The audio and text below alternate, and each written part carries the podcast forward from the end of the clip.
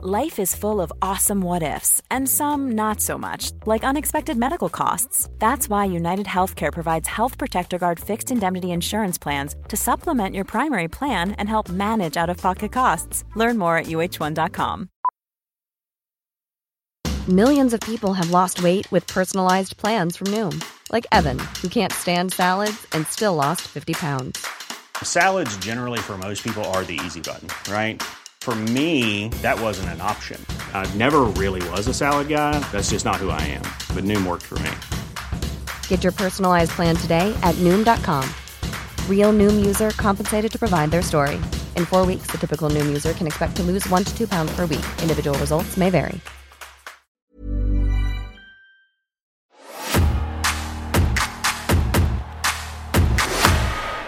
Ready? Mm-hmm. I'm Gary YouTube, and I'm here to say I like tears, me. That's a bit mean, isn't it? What?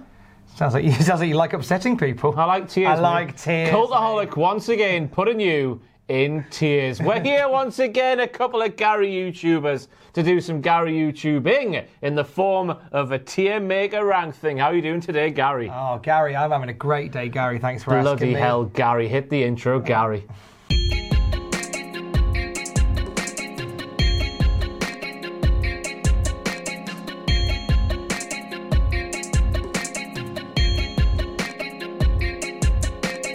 So just in case you are new to this Gary YouTubing malarkey, we're going to put some things into a tier thing here. We have different tiers ranking from worst to best, but it's not to be confused with the series with the same title on this very channel. It's different in so many ways.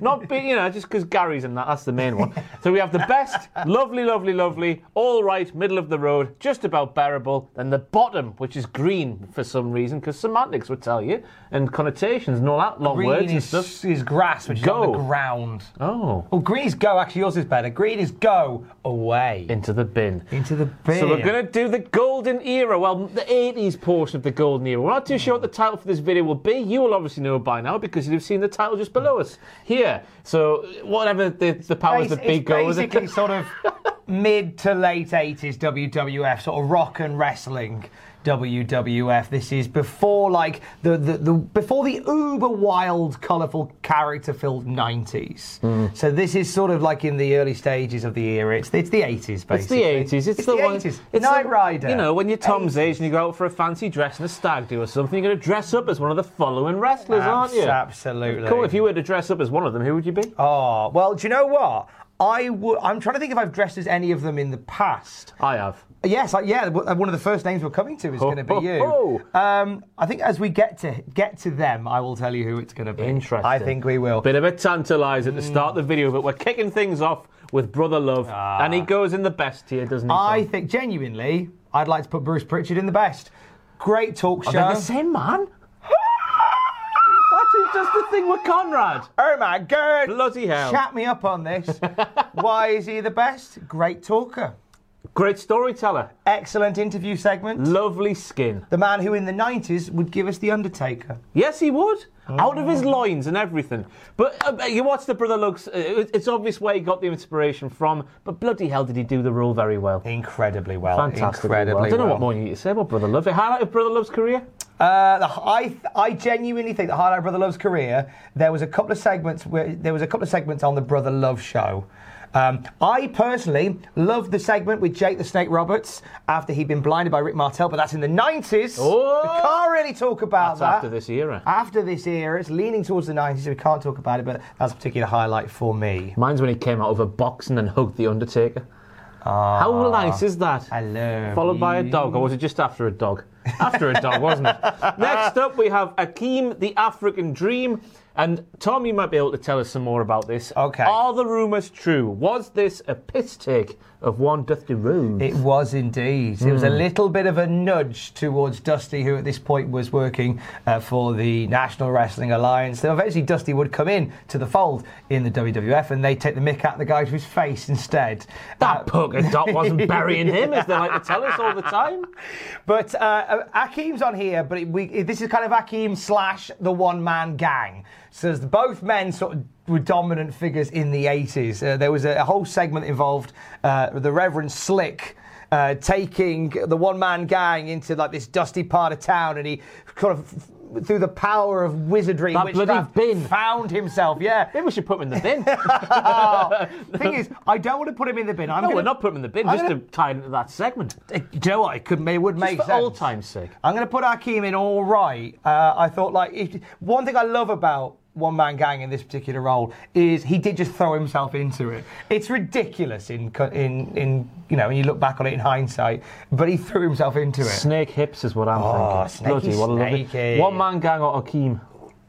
I I personally prefer in terms of entertainment Akeem. So do I. But one man gang is is you know a massive part of his life. It's the it's the, he came back into the gimmick battle royal as one man Mm-hmm. WrestleMania gang. 17. Probably because Akeem's a bit questionable in 2020, but here we go. And in 2001. Mm-hmm. Next up, we have Andre the Giant, and what more needs to be said? We gotta put the eighth wonder of the world in the best. Your favourite Andre the Giant moment from his the Rip- eight, from the 80s, I should say. Ripping the cross off of Hogan's uh, neck, off of, off of his. I challenge you to a World Wrestling Championship match at the WrestleMania. The night that Andre the Giant turned his back on his friend Hulk Hogan, and Hogan realised, oh no, now this massive giant wants to come for my belt. And the, my tits are bleeding as well to oh. make it all the more worse. Oh yeah. What's What's incredible is that Andre the Giant had the best moments of his career in in what is considered the twilight of his career. In the late seventies, early eighties, Andre could move. It was terrifying, and it was only when like the WrestleMania when WrestleMania three happened that he really became a star. But he was in absolute agony for most of his life by that point, which is why when you watch WrestleMania three, uh, when you watch that main event, it's it's not a five star match, but it's a moment in time. That bloody the the uh, you say what you want about Hogan these days, but that camera shot right at the start, all the flashbulbs going in the background, him and Andre face to well tits to tits in the ring, just having a good old stare down. It's it's spine tingling, Thomas. Absolute moment in Spine time. tingling. Andre the Giant, absolute love. And shout out, I think it was uh, was it uh, a bloody series that came out recently? What was it? The, the, the, the, the Vice Vice Vice. Oh, the. Dark Side of the Ring. Did they do one about Andre? No, but there was a HBO special. on HBO special. I'm getting them mixed up. That is a fantastic watch. And It gives you a whole new appreciation for what he went through, just living life. There was a picture of him on a plane. Yeah. And it was just bless him. Like This was- world was not built for him. Absolutely not. Literally in every sense larger than life. And uh, what a guy. So next up, we have Bad News Brown. Now, bad news. I'm putting in lovely, lovely, lovely. Why? I only know one because I'm. I've got to admit, as you're probably telling by the start of this video already, my 80s knowledge is not up, up to scratch. When were you born? 1992. See, this is That's it. not. I should be a wrestling historian in my role as as YouTube twat. Gary, as Gary YouTube. See, I'm the elder statesman Gary YouTube here because I'm 1984. But my only recollection of Bad News Brown was it the, the feud with Roddy Piper? yes, And he, uh, is that what he? be- Yeah, that the the, the half and half He daubed half his face uh, in black paint. Uh, such uh, the black paint that was so strong that actually Roddy couldn't get it off his and he face. went home through airports with looking like that. Oh my Fantastic. days. All bad news. bad. Yeah, bad news and Roddy had a phenomenal rivalry, but bad news was actually capable of so much more, and I don't think he lived up to his full potential in the WWF. I feel like he could have genuinely been a, a higher flight contender, a really strong wrestler, incredible bad guy. Like really, like dislikable bad guy. Really big fan of, of Bad News Brown. Came into his own at the end of uh, the uh, WrestleMania 4 Battle Royal when him and Bret Hart had a tete-a-tete. Night that Bret Hart became a, a goodie. It was a WrestleMania Battle Royal moment. Big fan of it. But uh, as I say, I I'm not too familiar with Bad News Brown. The only thing I do know is from that Roddy Pu- uh, Piper feud, and the reason Roddy Piper did paint himself like that was so- because he didn't believe the bad. Uh, so the go. He didn't believe that Bad News Brown had the charisma to hold up his half of the feud. So he was like, "Oh well, I'll do it for him. I'll do Here half." comes the paint. I'll face one way, that's me. I'll face the other way, that's Bad News Brown." You could like you watch that now and you Is go, that true? do you- Wow. is that true in your opinion? There is there is talk that Piper and Bad News had, were at loggerheads during that time, and it wouldn't shock me if Piper went, ah, that's why I'm going to do it.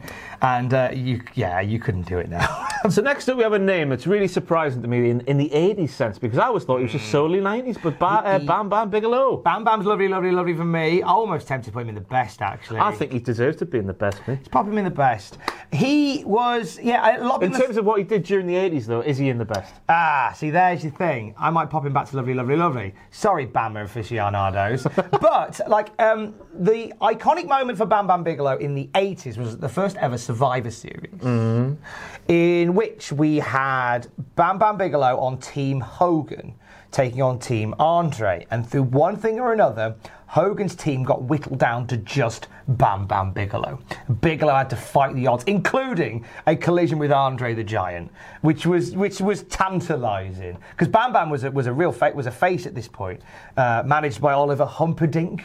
Uh, it's still a great name to say. Yeah, it is a great name. Uh, Oliver Humperdink, by the way, goes in the same category as Bigelow, so I'm putting him in lovely, lovely, lovely. He do loads of good stuff in the 90s. I genuinely think that Bam Bam Bigelow would never reach his full potential. I think he's one of those guys that you could have made a world champion. Of course you could like, have. a big guy that can move. Never really got the, the, the, the true love that he did, but he did some good stuff in the 80s. And the fact that he moved just as well in the 80s as he did in the 90s is testament to uh, his cardio and his ability. Uh, obviously, no longer with us is Bam Bam, but uh, uh, big love to Bigelow. Lovely, lovely, lovely. Yeah, he is. He, he was lovely, lovely, lovely, all the way through until the WCW days when he was in the hardcore scene. That's where I'm most familiar with him.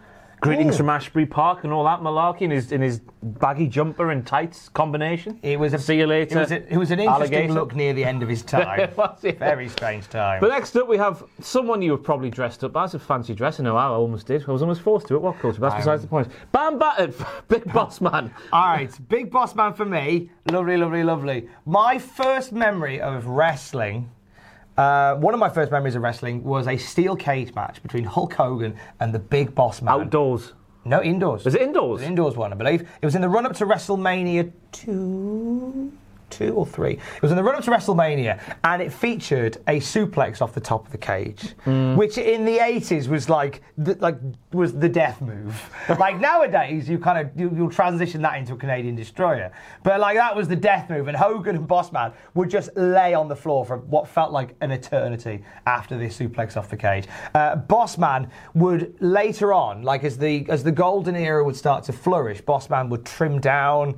Uh, he'd get himself a bit of a babyface makeover. He'd have the jailhouse match with the Mountie, and they'd have they you know, and he would become. That didn't end well for the Mountie. Did not, but it would Oh, made some, some bad things television. happened to him in that prison cell. Don't you love how, how leather feels against your body? uh, but at this point, Bossman was just a big badass. Uh, him and Akeem, uh, the Twin Towers, did some good stuff. But I slightly rate him over Akeem. He's in lovely, I lovely think that's more than fair enough. Big Boss Man could. Who could move better? Big Boss Man or Bam Bam Bigelow? That's Bigelow. Do you reckon? Yeah, I think I think Bossman when he trimmed down had a lot more pace to him. Like he was he was he was moving and doing some kicks and some dives through the ring that were phenomenal later in his time. But during the 80s, he was a bit he was a bit slower and a bit and a bit chunkier. I was gonna say, 'cause if you ever, if, if younger viewers have ever wondered where big baldy bastard Baron Corbin gets that thing where he gets out the ring qu- quickly, back in, clothesline, boss man, innit? It's a boss man move. thing. It's a boss bloody man boss thing. man move. So next up we have Big John Studd, and if you're going above all right, I'm having serious words with you. Are you not a fan of Big John I Studd? never got him, me. He's just a big, big man. Fo, fum. But not in the way that Andre was, because Andre had a bit of an aura about him. He was kind of the last, like his his real big stand was uh, WrestleMania against Andre. They did a body slam challenge, Mm-hmm. and it was kind of like, yeah, Andre, you can't slam me, and Andre goes, yeah, I can. Done, mate. So he, allegedly, was a bit of a diva backstage, wasn't he? There was talk that he was a little bit of uh, a, a little bit of a bossy boots. Hence why, like in terms of like the giants that I remember, Big John Martin Aubrey amongst them. So I will, you know what, I will. What, what's what are his redeeming features? Obviously, Royal Rumble winner back in the Uh, day. I think with Studd, I think he he filled a void before Andre was really a true factor in WWF. But then when Andre came in and Andre was picking up speed, it was just like he was, like he he had. There was a couple of bits later on where he turned face and, and sort of became a, a ringside guy. But like the like you say, he didn't have the charisma of an Andre the Giant. So we will pop him in all right. So next up, we've we've got a man who I've only seen wrestle. I think at WrestleMania three, and I can't even remember that very well because I was. He is such an anomaly.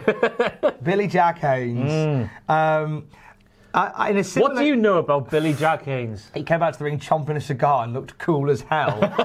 uh, uh, but then, like, obviously, there'll be people watch this who will, who will be able to reel off all the matches he had in independent wrestling promotion, like mountain-based wrestling alliance, forever.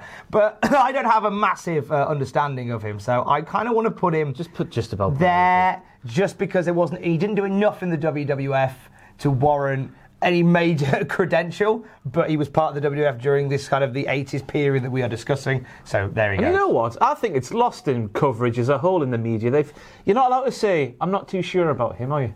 You're never allowed to say, oh, I'm, I don't know too much about him. Yeah. I think it's all right to go once in a while. I don't know too much about somebody. Just shows you telling the truth, doesn't it? It's then when you start speaking about stuff you do know about, it gives you a bit more credence, doesn't it? I think it's funny because like like some of the stuff that people have said uh, like about us on the channel, they both say, "I like that you're human," and at the same time, why don't you know everything Hmm. ever? Like, well, what do you want? What do you want from us? And I guess these tier lists as a concept, it's just your personal opinion, isn't it? How it feels to you. And then you disagree or you agree. And that is the circle of life. Next up, we have the Blue Bloody Blazer. That being said, I want to pop him uh, there. Um, I think if the blue blaze, I think the blue blazer could have been a real thing uh, in in the nineties. But what happened is Owen Hart then moved on to team with Koko B. Ware as High Energy, Jim Neidhart as the new foundation. trousers. Boy, no, right. but then he would come into his own as the King of Hearts, Owen Hart, and him and Bret would have a, a scorcher of a feud during an incredibly difficult time for the WWF. More on that in another tiered list. Uh, but I love the Blue Blazer. I thought it was a really, a really silly, wacky gimmick It was. that existed in a time. It, it sort of as we're kind of moving into this character-driven time. Like it was a little bit before its time, but I liked it. It had all, Owen's the, great. all your basic superhero tropes, but because it was Owen Hart, and he got, he's one of those wrestlers that got the irony of professional wrestling when it was ironic, if you know what I mean. Mm. Yeah. It just made it work, didn't it? I really, it, I didn't really enjoy it back in the Attitude Era, but we're not talking about that now. Obviously, Owen didn't want to do it. He wanted to go home, Yeah. wanted to be a fireman and all that jazz, and we know how it ended, and that was a massive shame. Biggest travesty in wrestling history, some could say, some would say, I might say, yeah. But uh, move on Mm. To go. someone who we don't need. Yeah, it's Bobby the Brain. It's Bobby the be up Brain. the top, innit? Bobby the Brain is top of the top. He is right next to a guy who I genuinely think Is his son. is the the the one thing about Andre the Giant, like he is the best. He is the, one of the greatest giants in the history of wrestling. But the the one thing that he lacked was was was was uh, promo. Talking. Like the day where he handed Ted DiBiase the World Wrestling Federation Tag Team Champion of the World, which was the WWF title. Like he was never one to, he never was great for promos. But that's why you had Bobby Heenan, the greatest talker in the world, who who was the man that turned Andre against his friend, poisoned his mind, and Bobby Heenan would turn his hand to so many, uh, the Heenan family as they were known. And he, anytime Heenan walked out with a wrestler, it added gravitas. Be- And especially if you were a wrestler that, whilst you had the great ability, you may not have had the charisma, to quote Ross Tudell. Who quoted Chris Jericho, by the way. Oh, Clint Bobsky, sorry. Oh. That's who said charisma the first time. Of course, it's a big old Clint one. Uh, but Bobby, uh, easily the best. We don't need to say anything else, do we? Say no more. Unbelievable. So next up, we have a man who was one of the biggest dicks in professional wrestling history, and no, not because he gave birth to Randy. Oh, no, he didn't produce Randy Orton. We have Cowboy Bob, who was an arsehole with a cast on his hand. Whoa! I wasn't expecting that. Ah, I thing is, like, That man as a heel needs to be just because he made everyone emote so much. Surely he's just uh, higher above just about bearable, or is that you being within the realms of? Mm. oh, I'm KV, he's not very nice, is he? I'll put him in all right. Why? Um, I don't think he did a massive amount in the WWF. I think he did loads elsewhere. I think he was he happened to exist in the in the main event of WrestleMania one. That's kind of sealed his his career. Uh, the stuff with the cast, I think, was was probably the best stuff he ever did. The idea that this guy's had a cast on his arm for a thousand years, and it's like, oh, that arm must never heal, but he constantly uses it as a weapon. I like that. But in the grand scheme of things, I don't think he did a massive amount. Enough that uh, when you're saying that, yeah. I'm, I'm, I'm basing it on WWF in the 80s. So Yeah, I'm using it. I'm looking at it through this small little scope. And, you know, in other places, I'm sure he did great things. He gave us Randy Orton.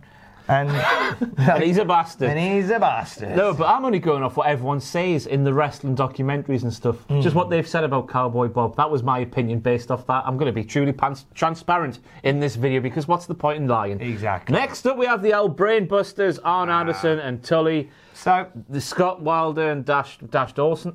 Scott Wilder and Dash Dawson. Have you seen his new name, by the way? Apparently, Cash Wheeler. Really? Cash Money Wheeler. I like that. Yeah, Dash Wilder. Cash. I, big- Cash and Dash. I like that. Big fan of that. I'm Anyway. putting them in lovely, lovely, lovely. I thought you were going to go Right. for the best. No. And now, Horseman Arn and Tully, the best. Tully Like- had his issues, didn't he? Mm, he wasn't around for too long. Well, this is it's just it's just sad timing because like like it felt like like the Horsemen were, you know, were, were, were getting sort of momentum in the WWF, then all of a sudden like Arn and Tully came over uh, in, w, in NWA, sorry. Then Arn and Tully came over, and they were just kind of they they were great. They're a great tag team as part of the Horsemen. Just they would have been the best.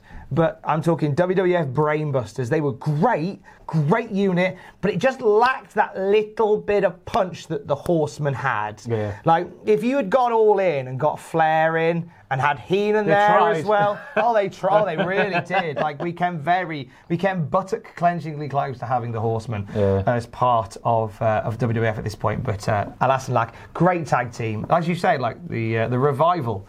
The, when the, the vival, if you will.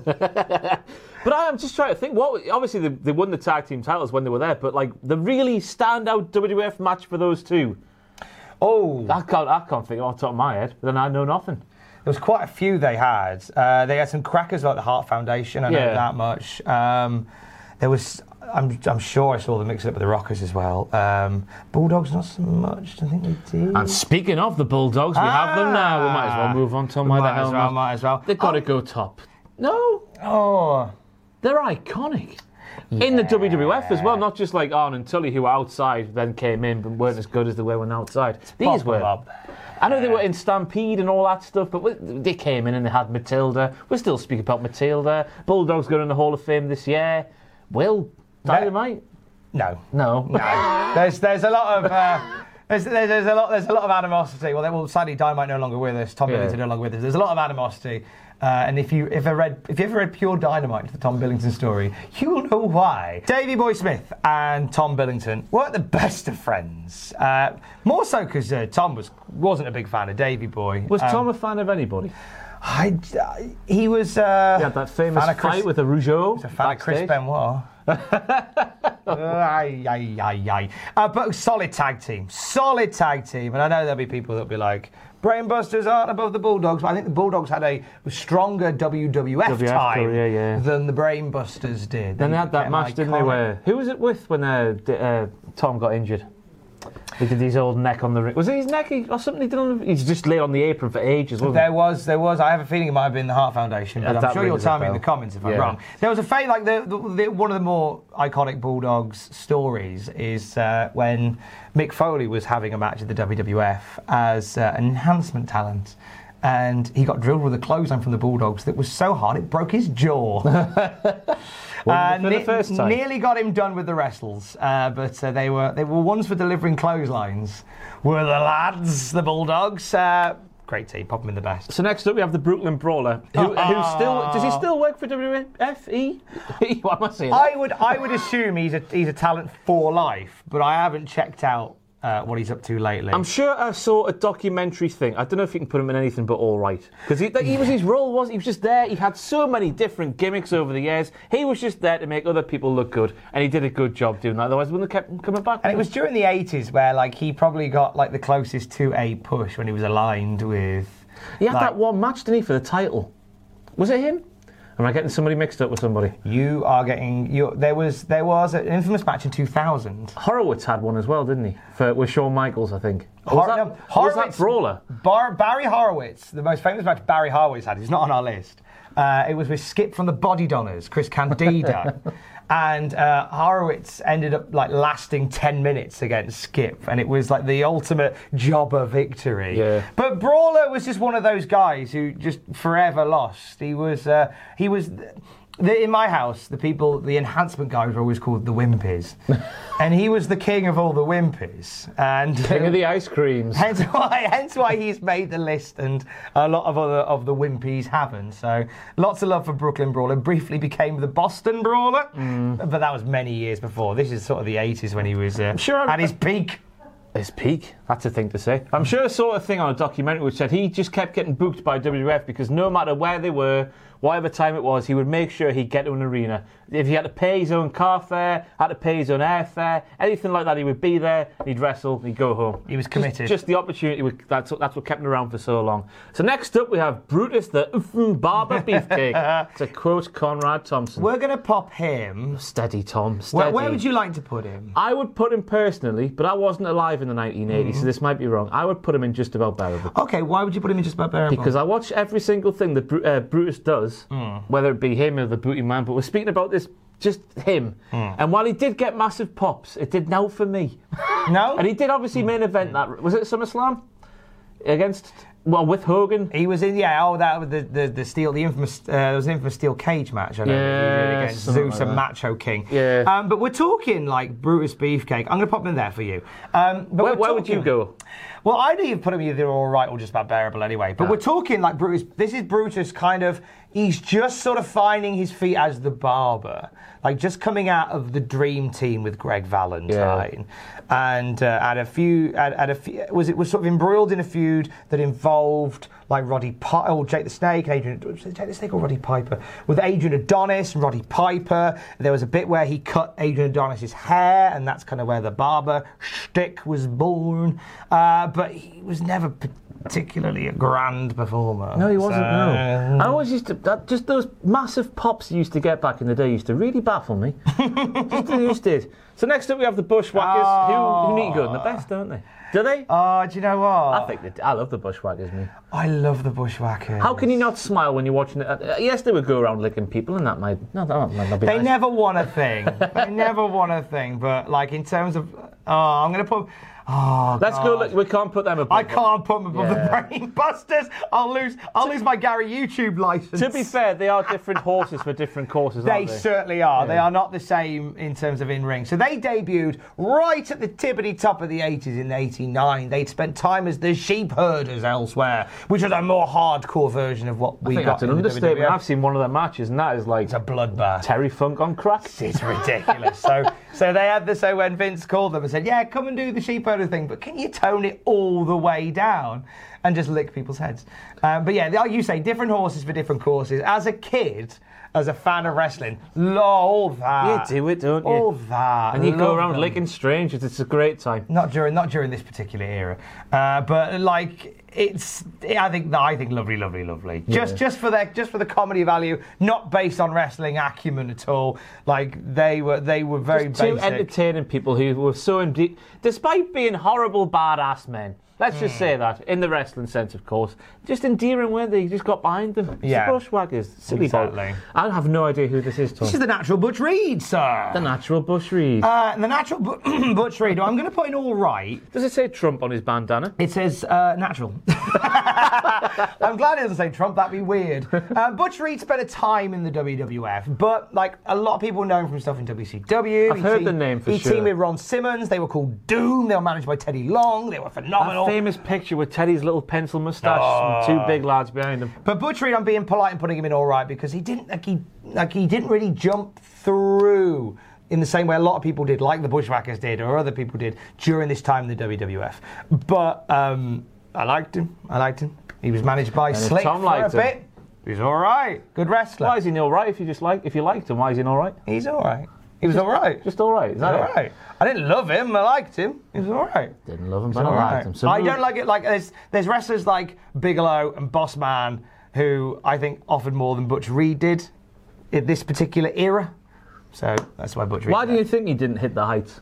It's a funny one. Like there's a few guys during like that will, that will go through who were great and had like a look, but for some reason didn't click. And I think that's wrestling. Uh, That's the WWF slash WWE in general. Like you can, you you can have all the, the, the ability and stuff, but like sometimes if Vince doesn't like you, y your career doesn't really touch the sides.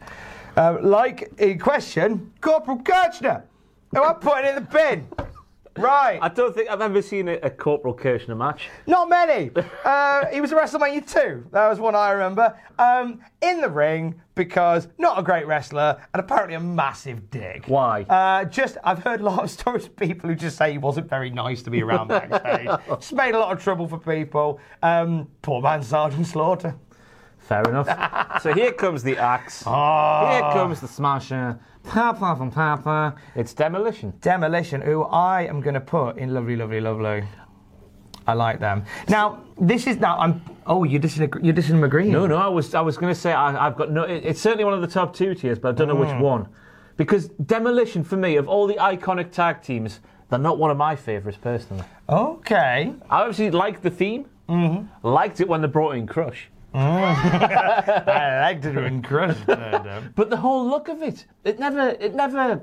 Yes, they were going for their version of the Road Warriors. Yes. Yes, of course, that's what they were going for. But it never really.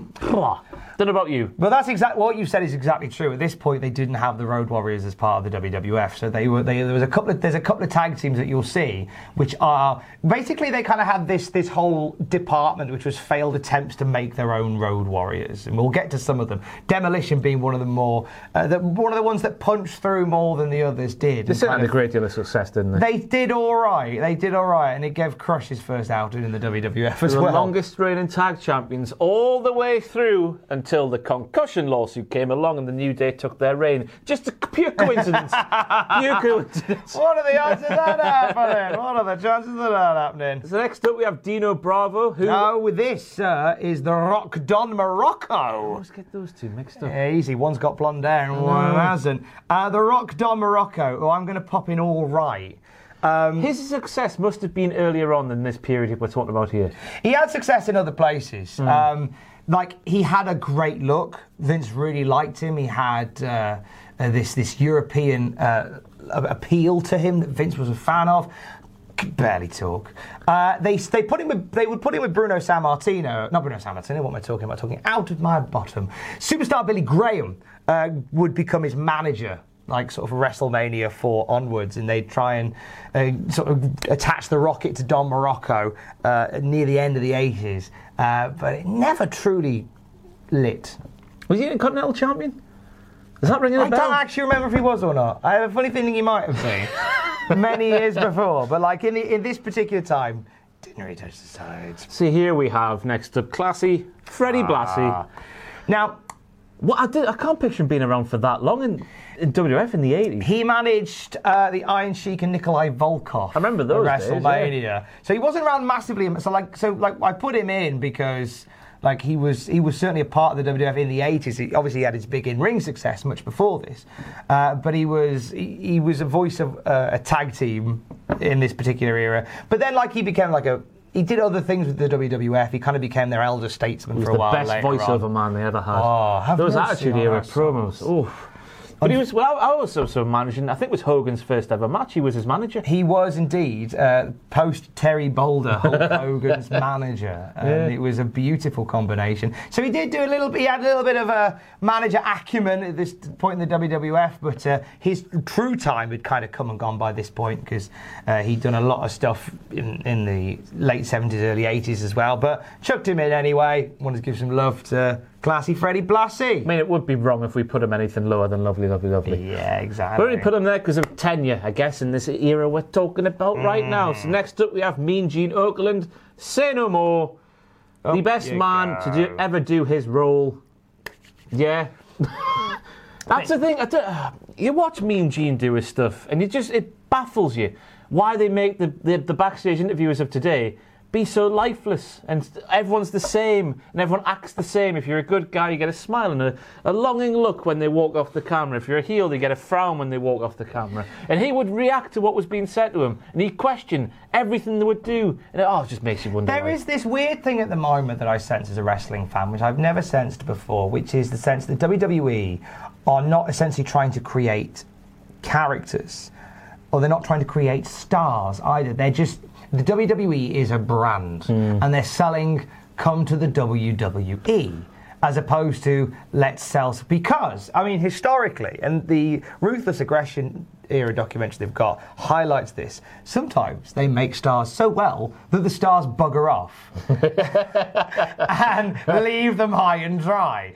So there is, and this is only my opinion.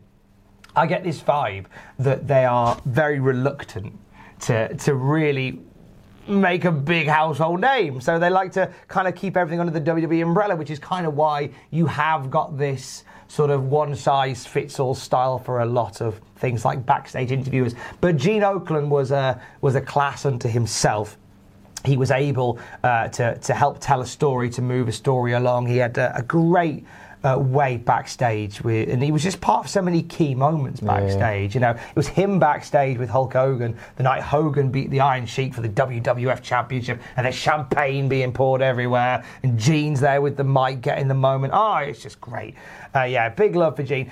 I never thought Gene Okerlund was a great commentator. But as a backstage announcer, he was a, a tremendous, That's what I'm judging him on. person. I don't remember Mean Gene as the commentator. He did some. They they used him a couple of times as a commentator. He even was Hogan's tag team partner on one occasion. Those promo packages are bloody lovely, aren't they? Yeah. When Hogan's training him up for his wrestling match. oh, it's beautiful. So next up we have George the Animal Steel. Turnbuckles run away. It's just, ah, just a shame most of these lads, well not most, some of these lads are no, no longer with us, isn't it? yeah, I mean, George Steele was somebody who had a lot of success early on, early before this era of the WWF, but was just kind of there as it was coming to an end. I think you're going to go lovely, lovely, lovely, me. Yeah, I was going to, but I slipped. um, um, but he was, but like, he had a big moment at WrestleMania 2 when he faced Macho Man for the Intercontinental title. Uh, that's kind of one of the key moments, like um, uh, you know, in this era. Like he was a big part of that. Um, and and every time he chewed up a turnbuckle, he would always get matted up in his just- hairy chest, it was always a bit of a strange visual. That's what the 80s sort of did better than most eras when you look back at this roster here. It's just the sort of endearing weirdo. Mm. Bushwhackers, George the Animal. Who else is on there as an endearing weirdo? Inde- endeared, if you will. Akeem is an endearing weirdo. You know what I mean? They did that better than most eras, I feel. We got some wonderful, endearing weirdos to come. We really None more so than Greg the Hammer Valentine. I'm joking. Ah, well, I well. Obviously I didn't see Greg the Hammer Valentine at his best. He was just always there, and his hair was always fantastic. His hair is still fantastic to this day. Saw him in Las Vegas last year. Oh, did you? I almost gave him a sniff. Ooh, What conditioner do you use, Greg? get you. um, I'm going to put Greg in all right. Rhythm and blues was a thing around this time. He did a bit of stuff with Rhythm and Blues and the Honky Tonk Man. He did indeed. Uh, there was a very memorable feud that he had uh, with whose name escapes me now. Very It was a very memorable feud with a guy with blonde spiky hair whose name's for Scotty now. Too Hotty. Scotty Too Hotty. it was. Oh, it's going to really annoy me now. Blonde spiky hair. Had blonde spiky hair. For some reason, I've missed him off this list. I feel like I should have put him on. But Terry. it wasn't Terry. I'm Gervin. gonna right. I'm breaking up. Go, Ronnie Garvin. Ronnie Garvin. That's There the you one. go. Terry Gervin. Rubbish, Gary YouTube. Rubbish Ronnie Garbage. uh, rugged Ronnie Garvin. Uh, there was, there was, they had a, they had a phenomenal feud uh, in which, as a like Greg's Valentine, Greg Valentine's finish was the figure four, and Ronnie Garvin found a way to. Ca- Many of us have those stubborn pounds that seem impossible to lose, no matter how good we eat or how hard we work out. My solution is PlushCare. PlushCare is a leading telehealth provider with doctors who are there for you day and night to partner with you in your weight loss journey. They can prescribe FDA-approved weight loss medications like Wegovy and Zepbound for those who qualify.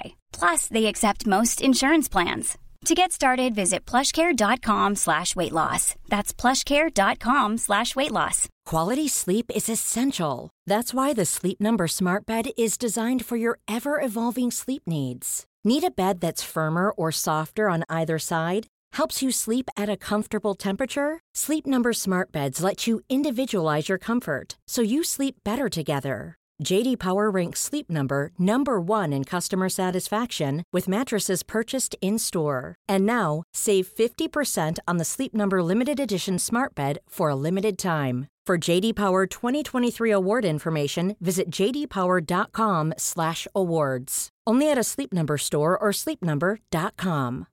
Here's a cool fact a crocodile can't stick out its tongue.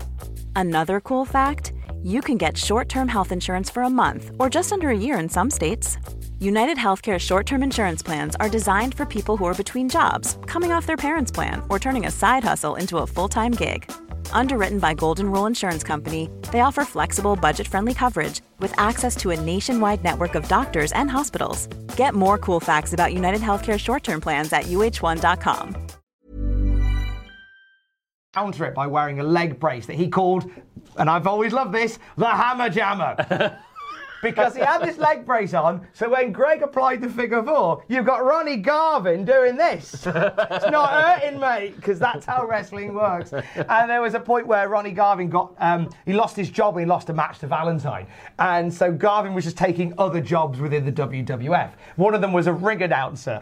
And then as Greg Valentine's entering, Ronnie's announcing him going, here comes, this, look at the state of this guy here. Stupid hair and old face. It was just beautiful. Ronnie's not in this list, but pretend I put him in the best. Uh, and uh, Greg's all right.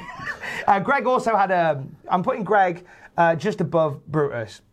As the as the, the workhorse of the Dream Team, who's a former WWF tag team from uh, tag team champs from Yeah. sort of the mid '80s time. So next up we have Hacksaw, and it's it's at least lovely, lovely, lovely, if not higher. Now Jim had some questionable uh, like the weed.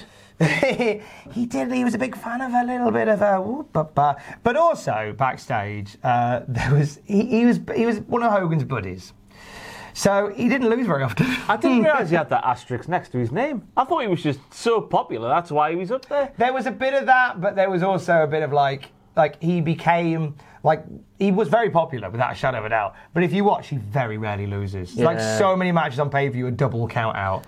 Because Duggan is just like, and, and it, it, trans, it, same thing happened when he went to WCW, and he was like Hogan brought him in, and he just became like this unstoppable monster in WCW, which is hilarious. I think I heard uh, Bruce Pritchard. I think it was an episode about Hacksaw, and he was on about how it was almost time for him to give him the big one, but then he got done for the weed stuff, and that was like, oh, they're backing away from that, which is weird for the 80s when you think back. Well, no, because I think the thing is, right, the big thing with that story was uh, Hog- it was Jim Duggan and the Iron Sheik who in were, a who car were together, pulled over and they hot broke boxing. kayfabe. That was the big issue. Yes. Because at this point in wrestling, your faces and your heels all travelled separately. Mm. So they weren't so much annoyed with the fact they were hotboxing while driving down the interstate. They were more annoyed that they were a babyface and heel hanging out together. It Yeah. broke kayfabe. That was part of the reason why they were punished quite heavily. like, you broke the unwritten rules. Before they were meant to be broken. Mm-hmm. So next up we have King Haku, who, Haku. one of the Heenan family, of course. Indeed. He's got to go. It's one of the upper echelons, isn't it? I'm putting him in Lovely Lovely. I love. Haku, me. Haku was great. Like, Haku and Andre were a tag team for a while. That's a scary tag team. It is. It was more the fact that Andre was so cream crackered that Haku was just there to do the heavy lifting. and Andre just came in and would just go and tag back out He's again. bloody Andre the Giant, isn't he? He Do what he wants. Uh, but Haku uh, later on got, has this this incredible rep as just this monster, and there are some fantastic stories about Haku. Just just. Uh, causing ruckus everywhere he goes. Um, it's funny how we'll talk about someone like Corporal Kirchner, who was just had a bad attitude and would just be a, a, a dick to many people, but yet Haku. is just like, ah, it's fine. they probably deserved it. It's Haku. It's all right. yeah, but you must have stood up for the good. Yeah. He was always, every story you hear, it always seems to be him backing up a wrestler, Mm. the boys, and all that mentality. He was very much he very much protected wrestling. Um, I think there was a story where he was at an airport and there was a bunch of soldiers talking about oh there's some fake wrestlers over there and Haku went over and like you what mate got something to say like Haku just standing up to some soldiers. Imagine being a soldier and not knowing. Google Haku stories. Yeah. If you've got some time kicking around the house. There. All day. So next up we have Harley Race, and the only thing I'm remembering from this run for him was the King stuff. It was indeed. Now um, His best days were behind him. It's fair I'm to gonna right, right. Harley Race in NWA would Yeah. be the best. In WWF at this point, he's all right.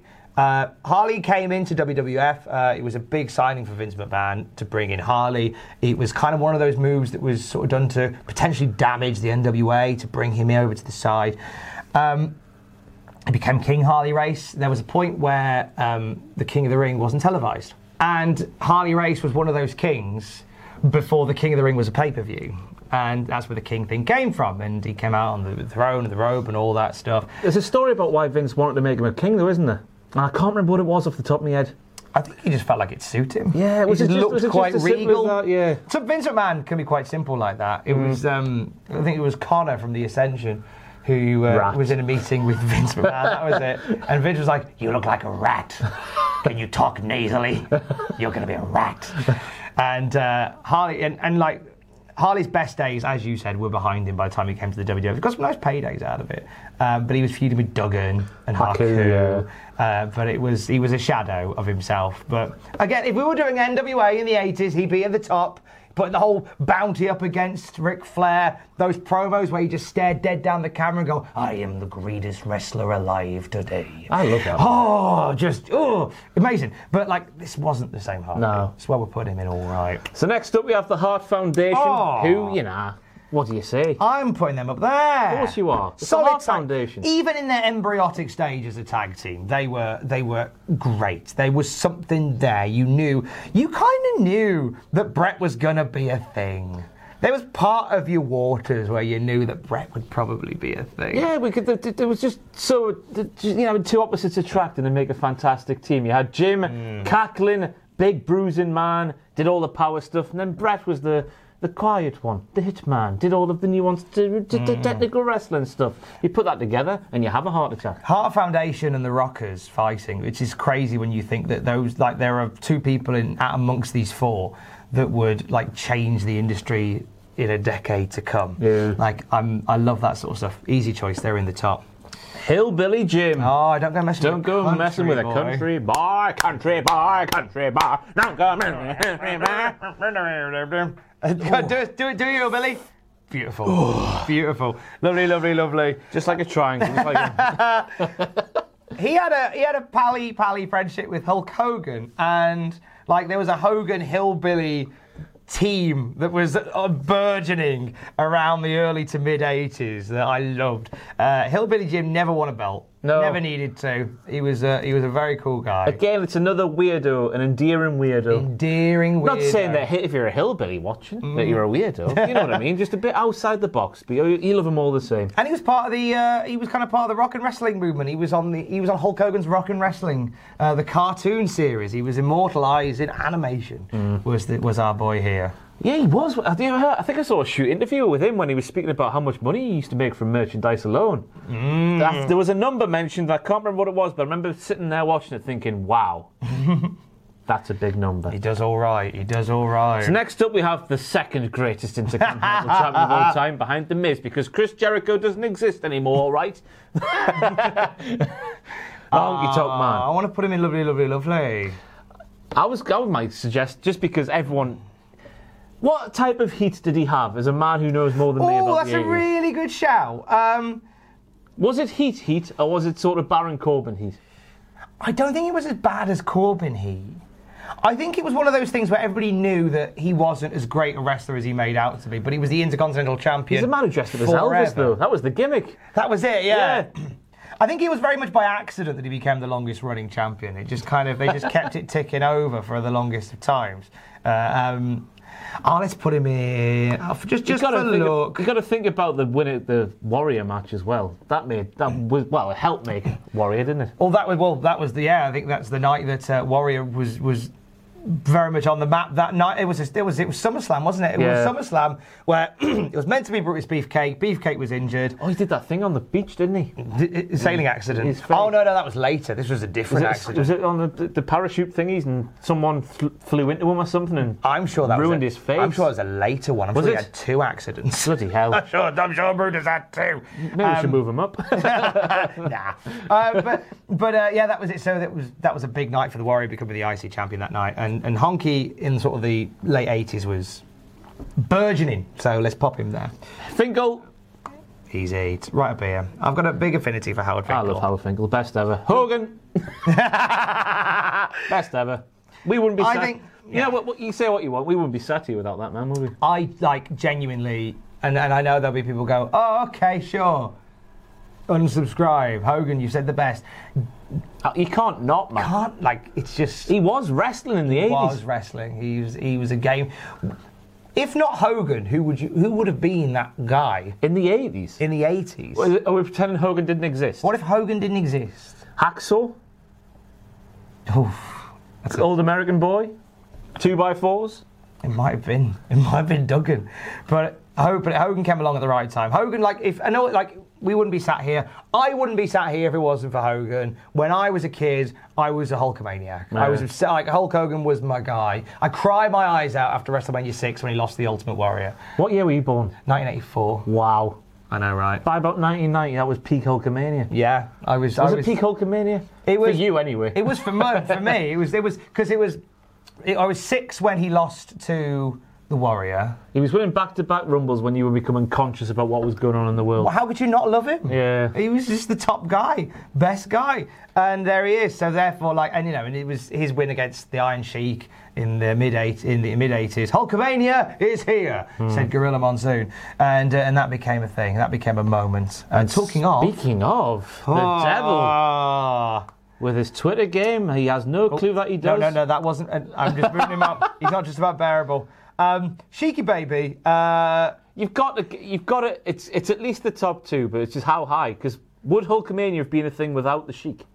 That's the big question. I think he would have beaten somebody else. yeah, it Um, gonna put me lovely, lovely, lovely, and then we'll have we'll have a fight about it later. Um, but it but Iron Sheik, yeah, as you say, Iron Sheik was the guy that was was the one that started Hulkamania, and he'll tell you that forever. Uh, Iron Sheik becoming the champion was was was very much the the, the end of the uh, end of an era. And Hogan was the beginning of another because it was Iron Sheik putting that camel clutch on Bob Backlund that took Backlund out of the game. That's probably why we've not really put Backlund in this list because Backlund's time was Yeah. Backlund's time was kind of done by sort of the early 80s. After his seven-year reign. After his seven-year reign as champion, Arnold Skaaland throwing the towel in for uh, for Backlund. Uh, as the Iron Sheik wrenched back on that uh, camel clutch was what finished it off. Um, Sheiky Baby never moved that well. Like he teamed with Nikolai Volkov for a bit. Uh, and Vo- and Why didn't when, have to? When Volkov is doing the heavy lifting, there's a problem. He was speaking nonsense. He had his lovely fancy boots. He had the camel clutch, which sometimes made him erect. That's all you need when you've got the Iron Sheik. Uh, okay, Jake, Jake the Snake Oh, the best. Still is today, as we, we saw on Dynamite a few weeks ago. Oh. Depending on when this goes live. Unbelievable. It's that diff- the chalk and cheese nature of what he did. Everyone is shouting.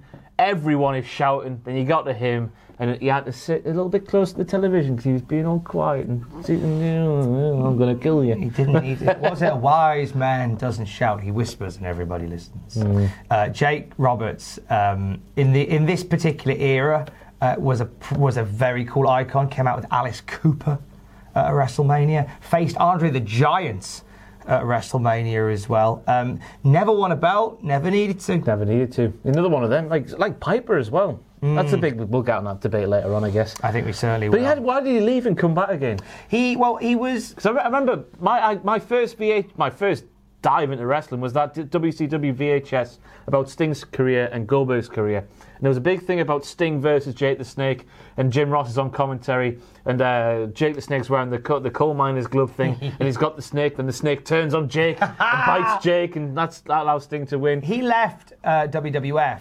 because uh, he asked what his position was on the show, and he was told that, by Vince that Vince sees him as the number five babyface, and Jake was like, "Nah, I'm, I'm not a number five babyface. I'm better than that." He was made an offer to come to the WC to WCW uh, by uh, a friend of his who was there. I, I can't remember their name, but it's it's it's crucial because he was made an offer. the, Dave the Rabbit. Dave the Rabbit. There you go. Made him an offer, made him a big money contract to come over and be a top guy.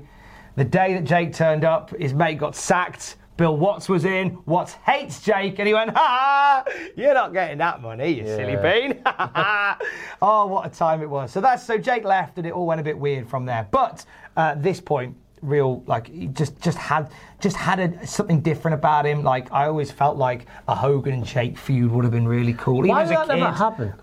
Again, it was because he was seen as a number five babyface. Oh, like yeah. it was, he was sort of p- pigeonholed. That would have done for a Stomping Grounds pay per view in 1988. Amazing. Kick ass and take names. in the 80s Definitely happened. So next up we have Jesse. Oh, The body.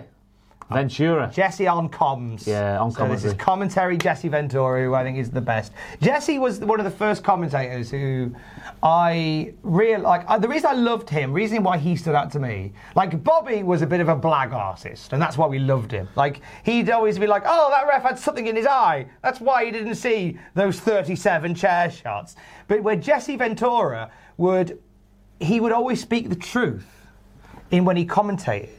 And I loved that because everything that like Jesse would go, well, you know, he's he's cheating for doing this, and like he's doing that because of this. Everything that Jesse said was true, and the best heels in wrestling completely have have complete reasoning behind what they're doing. Yeah. You know, I hate it when a heel will go, I'm not going to give you an explanation for why I hit Dave the Rabbit.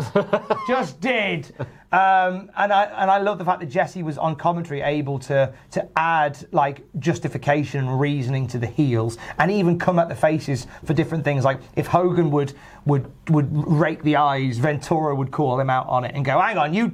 And he would also take it to Gorilla Monsoon, who, by the way, is not here, but he's the best. Yeah. Uh, Gorilla would uh, he'd be he'd be coming at Gino and saying like, "Hey, look, you say." You say, hey, when, when this guy does an eye rake, you come at him. When Hogan does it, it's fine. That's not the case at all. Jesse was brilliant. So when did McMahon and him start doing things together? They were doing stuff in the 80s. It was in the 80s as well. yeah, well? they were doing stuff in the 80s. I think then Gorilla and Ventura did stuff, and then obviously it would, trans- it would move into Gorilla and Heenan. Uh, uh, when Jesse went to WCW, there was some lawsuit stuff that would come later on. But uh, Jesse's there. As is. the mouth of the pissing south. We've gotta pop him there. Let me tell you something, baby. It's miraculous how his hair's still the same colour today, isn't it? Miraculous. very talented man. Uh, was involved with a lot of making music, Yeah, all as the, well. all, the, all the themes. The uh, the Pile Driver album may not have happened without Jimmy Hart. Uh, do seek out the Pile Driver album; it's very special. I think that's how Jerry Lawler first became aware with him. Because uh, Jimmy was in a band that Jerry heard or something. Then they became involved together. Something like that, Tom. that was uh, the off the top of my head. thing yeah. happened in Memphis. Yeah. that was probably how it happened. But Jimmy, very much like Bobby and the Heenan family, uh, Jimmy would be that guy that could add a little bit of depth and a bit of gravitas to tag teams, to, to singles wrestlers, and uh, and the Glamour Girls uh, when they needed something a little bit extra. Uh, Lord knows the Glamour Girls needed it, uh, but.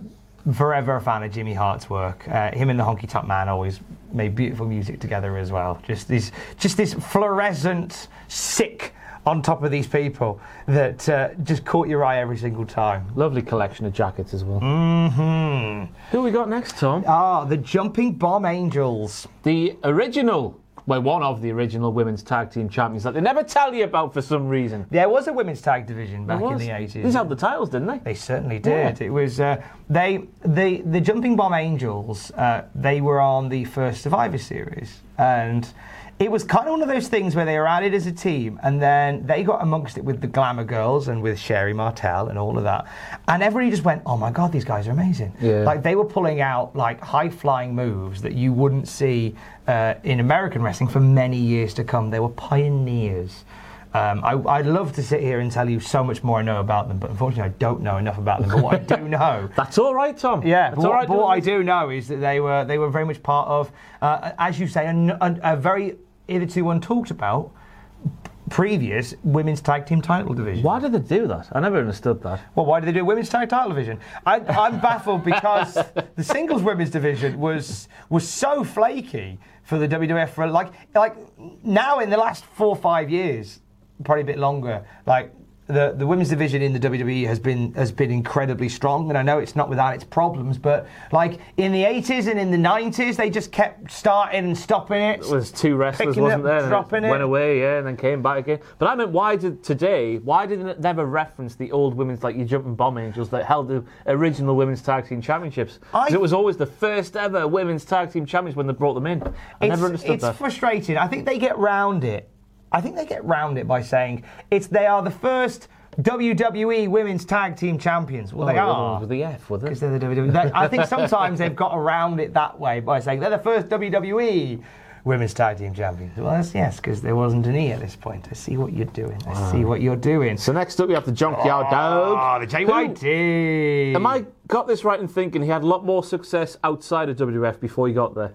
He had he had quite a bit before then. Um, pop him there. Um, or do I put him in the top?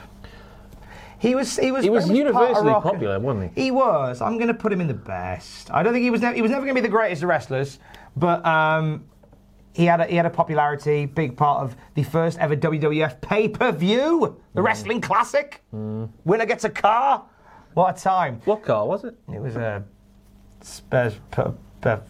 A nice fancy car. Oh wow! wow. A, uh, a Vauxhall disappointment. uh, J- JYD uh, again, like a big, like a popular star of this of this era. Um, and as you say, he, he did. He would still do more. Like I seem to remember seeing him. Like he would go onto WCW and he would have.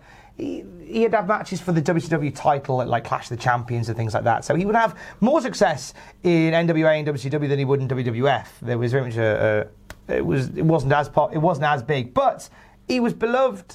He was beloved. He was one of Hogan's guys. They got on. It was one of them.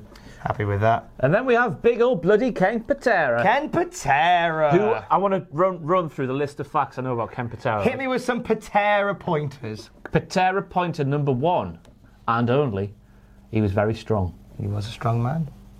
He was a very strong man. I'm painted. he was Olympic. He was Olympic strongman. He was. Uh, all right.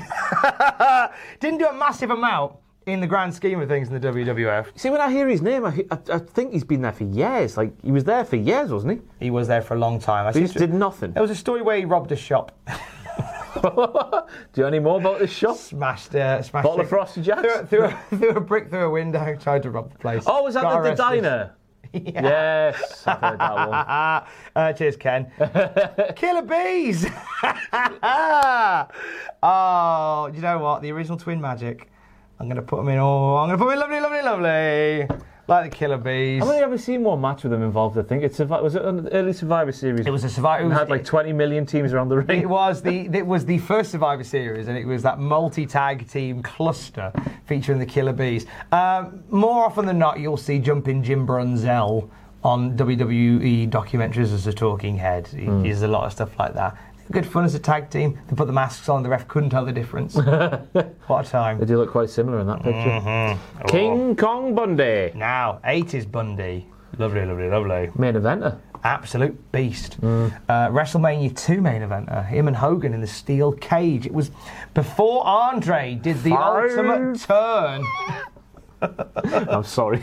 All right, tell the five story. five. I just wanted people to count to five instead of three. He was that bloody good. Big E nicked that. Ah, he did. He would you'd make you count to five when you when he splashed them. But it was like before Andre turned and became the ultimate baddie uh, that King Kong Bundy felt like the first threat to Hulk Hogan's title, first legit threat. You know, uh, him and uh, and future reference we'll get to in a bit uh, were the real threats to Hogan and uh, Bundy in the cage. It felt like a big deal. Um, he wouldn't capture the same success. Like the following year, he would be in a six-person, six-man tag uh, featuring some uh, smaller wrestlers. Some uh, it was like it was it was Bundy and Jim teaming with midget wrestlers. Weird time. Uh, press F for Lord Littlebrook, uh, who. Who got a terrible time that night, thanks to Bundy. Uh, but there you go. Big love to Bundy. Lovely, lovely, He lovely. was surprisingly young. That's the main thing that struck me when he obviously pa- was it last year he passed away. He looks younger than he looks older than he actually is, doesn't he? Really does. But uh, Koko B. Ware is up next. A man with a bloody parrot. Another weirdo He's who you just can't help but love. I, when I was a kid, I loved loved Koko B. Ware. I loved Koko B. Ware. Why, Tom? He was he was a only was- big, colourful character, and he had a bird. Yeah. Big- he used to big- do used to do that. Parrot called Frankie. Birdman's in town. An incredibly catchy theme. I only music. ever saw him and Owen as high energy. That's the only time I ever saw.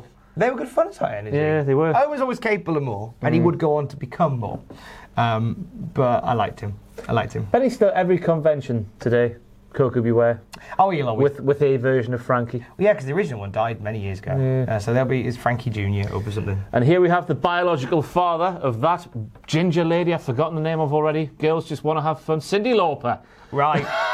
I'm putting Lou in the best. I'm, I'm going to explain why Lou Albano is in the best. I believe in a previous list in commentators, I didn't put him in the best, but there's a reason why I'm putting him in the best for the ages. Lou Albano was a very key part of the rock and wrestling era. He gave birth to Cyndi Lauper. He gave birth to Cyndi Lauper, played Cyndi Lauper's dad in Girls Just Want to Have Fun. So he was kind of like the conduit for bringing Cyndi Lauper. That's a great Lou Albano impression. Thank you. He, he was a conduit in bringing Cyndi Lauper into the WWF, which gave so much crossover appeal. The war to settle the score on MTV was born from that kind of appeal. And for the love of God, the man was Super Mario. Was he? He was Super Mario! The Super Mario Brothers Super Show was the cartoon of the, the video game, and they had live action scenes. Right. And based on the success of the, the rock and wrestling cartoon and, and the popularity of wrestling, Lou Albano was cast to be Mario. So in the live action scenes uh, for Wasn't the. he an older man at this point? he was perfect to play Mario. Was he? Honest to God, he was Mario. I'm gonna have to see this. With He was Mario. You must watch it. It's brilliant. It's a great program, and Lou Albano is is just Mario. But because he had a foot in with the uh, with with the entertainment world now, he had also had one foot in the wrestling camp. So in these episodes of Super Mario Brothers Super Show, where they had the live action bits, it would star wrestlers randomly. There was a there was a story on the one on the one bit where because they'd have like they'd have the cartoon in the middle that was based on the video game, and it would be uh, Mario and Luigi and the princess and all that um, doing stuff. But then you'd have a bookend of like a live action bit where it was Mario and Luigi's plumbing company, and there was one episode where uh, Mario was trying to find Roddy Piper's bagpipes. Because he'd sent them in to be repaired. And Luigi was like, ah, I can't find them, Mario. But hey, I found some odd parts to fix our vacuum cleaner. and he'd used the bagpipes to fix the vacuum cleaner. Doorbell, there's Piper at the door. He's livid. Uh, there was that. There was an episode with Sergeant Slaughter in as well. Like it was just funny to watch the wrestlers popping up on Mario. And Lou Albano was the conduit for all of that. So got lots of love for Captain Lou Albano. Now we actually have a man who I feel terribly sorry for in the grand scheme of things. We have Marty Jannetty Well, we're putting Marty Jannetty in with Shawn Michaels, aren't we? So um, as the Rockers. as the Rockers. So what we'll do is we'll we'll move away from him and we'll just hoy the. All right, we're just going to disregard that. We're going to disregard that because like, the, like I want to put tag teams in together. Like Yeah. Bret Hart went in with Jim Neidhart, Axe went in with Smash. I know Axe should be higher, uh, but we're going to put the Rockers in together. So I tell you what, then let's move away from Marty. Let's pop the Rockers in right now. The Rockers have got to be in lovely, lovely, lovely. I want to put the Rockers in. They were just a bit bland to be in the best, were they not? Just a bit bland. Mm, I'll put them in lovely, lovely. They were young. It was for the girls, weren't they? Woohoo! There was- two sexy men. Yeah. There was a there was a moment where the Rockers became the WWF Tag Team Champions and lost the belts before the episode aired. It's a very weird time. So basically, the Rockers had a match against the Hart Foundation where the rope broke. Mm-hmm. And they they did the match anyway, but Vince wasn't happy. Can't have that match air. And the following, tell me if I'm boring you. No, I'm not, the sorry, following, and then but then they so they redid the match, won the belts. But then before that episode aired, they'd already because they recorded in weird sync. Uh, I believe it was Marty that got injured, so they had to get the belts off them. So they recorded a match where Marty uh, got attacked from behind and lost, and they lost the titles. So they're one of these weird tag teams as a result of. I think only the Steiners did this as well. Like one of the very few tag teams who, as a result of TV taping order, lost the belts before they'd won them. but they were, like you say, they were there for the they were there for the girls. They were the, the blueprint for like the young bucks, Yeah. teams like that.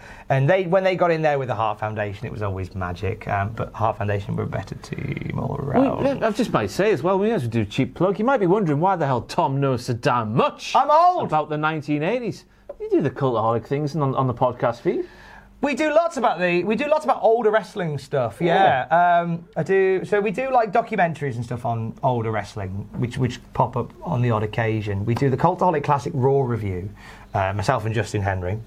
Where we're watching every episode of Raw from the very beginning. So we're kind of in the new generation era. More on that in another teen video. uh, and uh, I do the SmackDown review with Matthew Gregg, where we watch every episode of SmackDown. These are all on the Cultaholic podcast feed, the one where you watch the Cultaholic Wrestling podcast on. If you like a lot of wrestling, you see other stuff popping up. That's me ruining your day. Uh, but so I kind of I wish I had your memory. you say that, but you wait and see how many of these stories I've completely got wrong.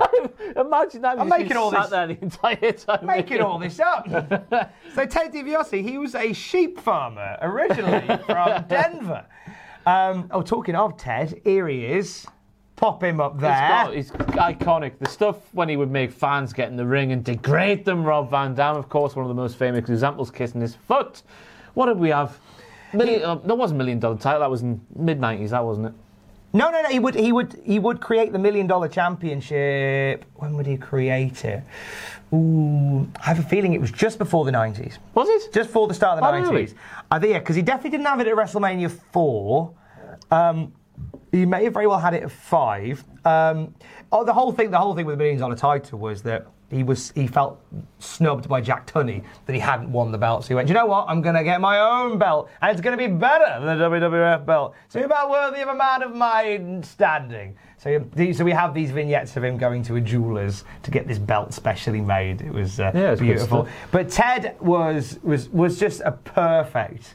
Like aristocratic heel, like the man who tried to buy the WWF He was Vince. McMahon in kayfabe.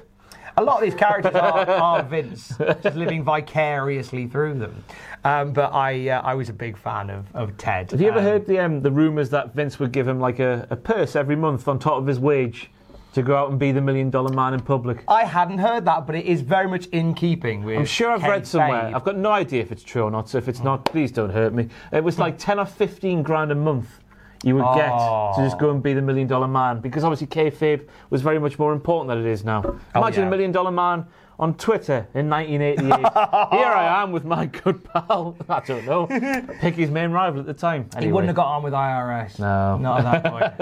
uh, yeah, big love. Uh, Miss Elizabeth, right? Oh, no. I don't know what it is about Miss Elizabeth. She didn't have to say a single word, but you just think, oh, She's just as well because she had zero charisma. no, but it's Uh, Liz, isn't it? Good old It's Liz. Liz. We're putting Liz Bloody up there, aren't we? Uh, uh, Liz, who was the woman that tore the mega powers apart. It wasn't. It was Hogan. He fancied her. tore the mega powers apart at WrestleMania 5. And before it was the night that Savage became the WWF champion. Mm. And then at 5, the mega powers exploded. One was, hang on, let me just check. 85 was 1, 86 was 2, 87 was 3. 88 was 4, A9 was 5. We're good. Uh, just checking. I was just checking the, the years. Uh, yeah, so the mega powers explode, and it was a result of the, the, the love of Liz. Liz was, it was a funny one with Liz because Savage was really protective of Liz.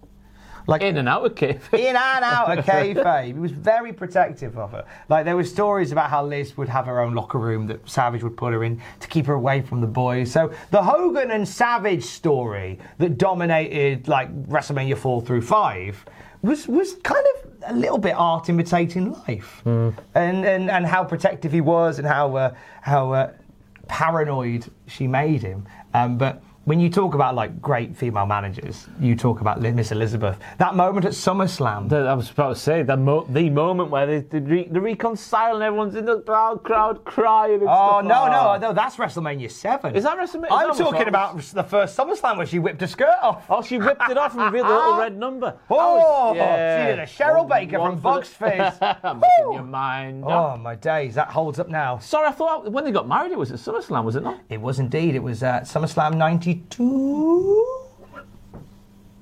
Ooh, it was in the nineties. Match made in heaven and a match made in hell. Yeah. Uh, but it was, it was that was a beautiful moment, and it was a wedding that went really well up until the end when Undertaker. And Undertaker and Jake, Jake turned Snake, up yeah. without an invite. Yeah, a snake in a box, Could have been worse. like a pole. uh, Mr. Fuji.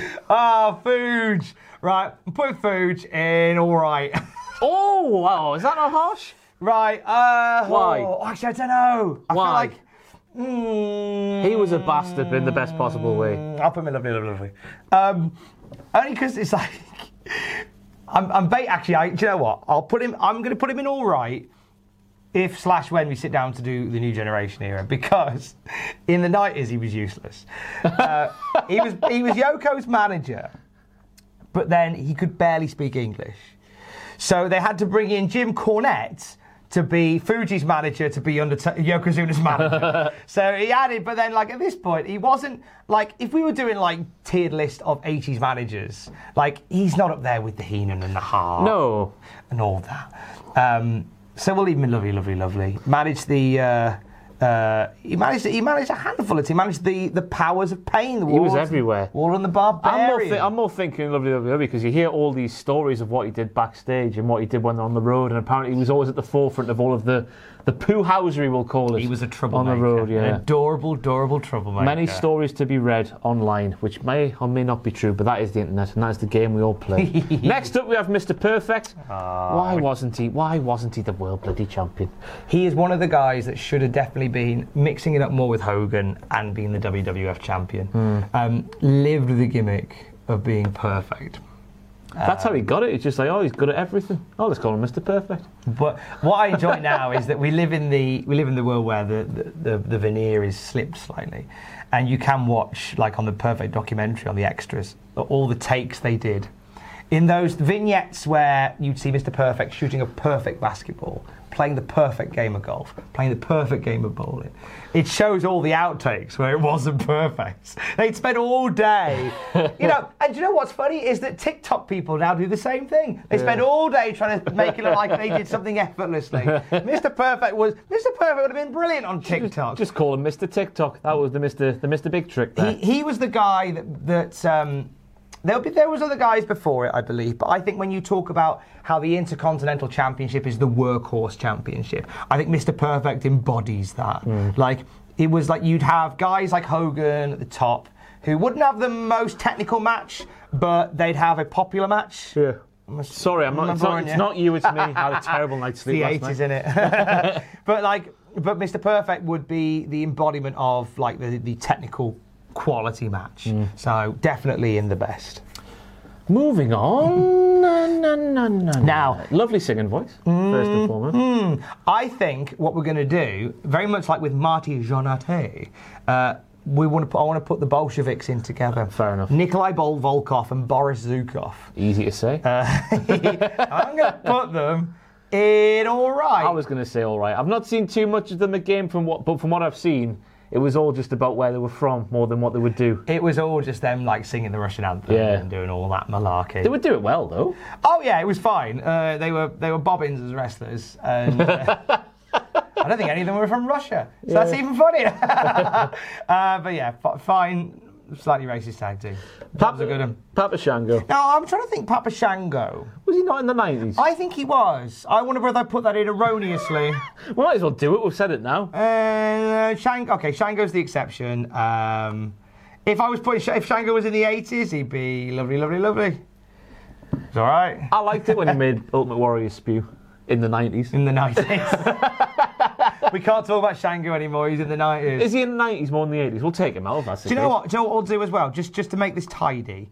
Uh, Jannetty, we've got you. There you go. Sit next to the Rockers in the same category. Bolsheviks, you get another Nikolai, which I think was a Are song. we going to take a Papa Shango out though, if he is the 90s? Is he the. He is. When did he debut? He's, he debuted in the 90s. Did he? Oh, well, he can't be in this bloody list then. We've had a busy week. Leave yeah, us we alone. have, yeah, it's Oh, Mr. Wonderful! Wonderful. We call him Mr. Wonderful. I'm putting him in lovely, lovely, lovely. Um, Paul Orndorff was the first major feud for Hogan before Bundy. Um, it was like friendship turned bad. The the saddest part about the Hogan Orndorff thing was that Orndorff had problems with his arm, but he was told you can have surgery on your arm that will that will that will that will lengthen your career, or you can carry on and have surgery later. And he was about to start a massive run of house shows with Hogan, make a stupid amount of money at the top of it. He chose that, and. Uh, Unfortunately, like because he didn't have surgery and he worked through what should have been, you know, he worked through uh, this terrible injury. He ended up getting um, it was it's the same thing that Kurt Angle has, which is when you're Atrophy. atrophy. Yeah, his, his arm atrophied, and so you can watch Paul Orndorff. He makes he makes a couple of appearances in WCW sort of around 99 2000, and you can see where that arm is atrophied because he didn't choose to take the surgery when he did. His muscles just shrank and Yeah. shrank and shrank, yeah. But he took the house show run with Hogan, and uh, I think the most iconic moment was there was a cage match with Hogan and Orndorff, and they both looked like they hit the ground at the same time, and Orndorff came that close, becoming the WWF champion. Uh, but great worker, like great, great look.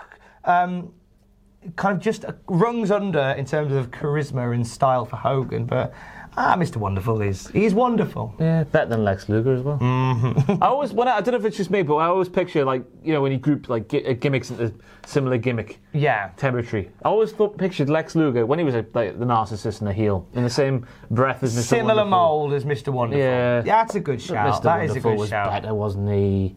Who we got next? Power and glory. You got Hercules Hernandez. Oh, we're going to pop them there. Who's Now, he with? That is Pretty Paul Roma and Hercules Hernandez. Uh, Paul Roma is someone I've heard a lot about in terms of was it the story where he was meant to be in some sort of title feud but then got taken out for somebody else? Well, I know. Although the main story I know about Paul Roma is that he was introduced into the Four Horsemen, and everybody went, "What? What are you doing? Why is he a thing?" Uh, but they were they were one of the WWS attempts at making like their own Road Warriors, like beefy tag team, Power and Glory. And as soon as the Road Warriors came in, they just got trounced. uh, I'm never that interested by them as a team, but they were just about bearable. Come Yeah. at me. I've not seen them, so I can't possibly comment. Next up, we have maybe the easiest. Incidentally, the only thing about Power and Glory I truly remember is a Road Warrior Hawk promo just before WrestleMania.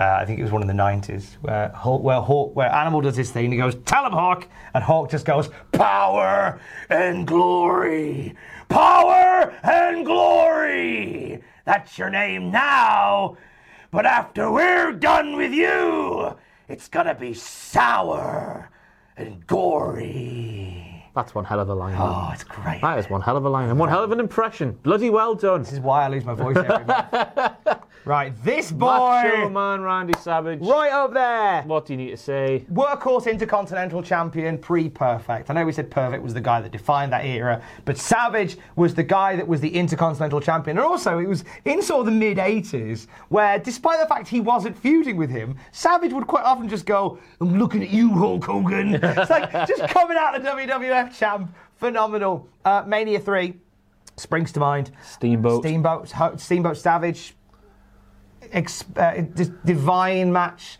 still holds up.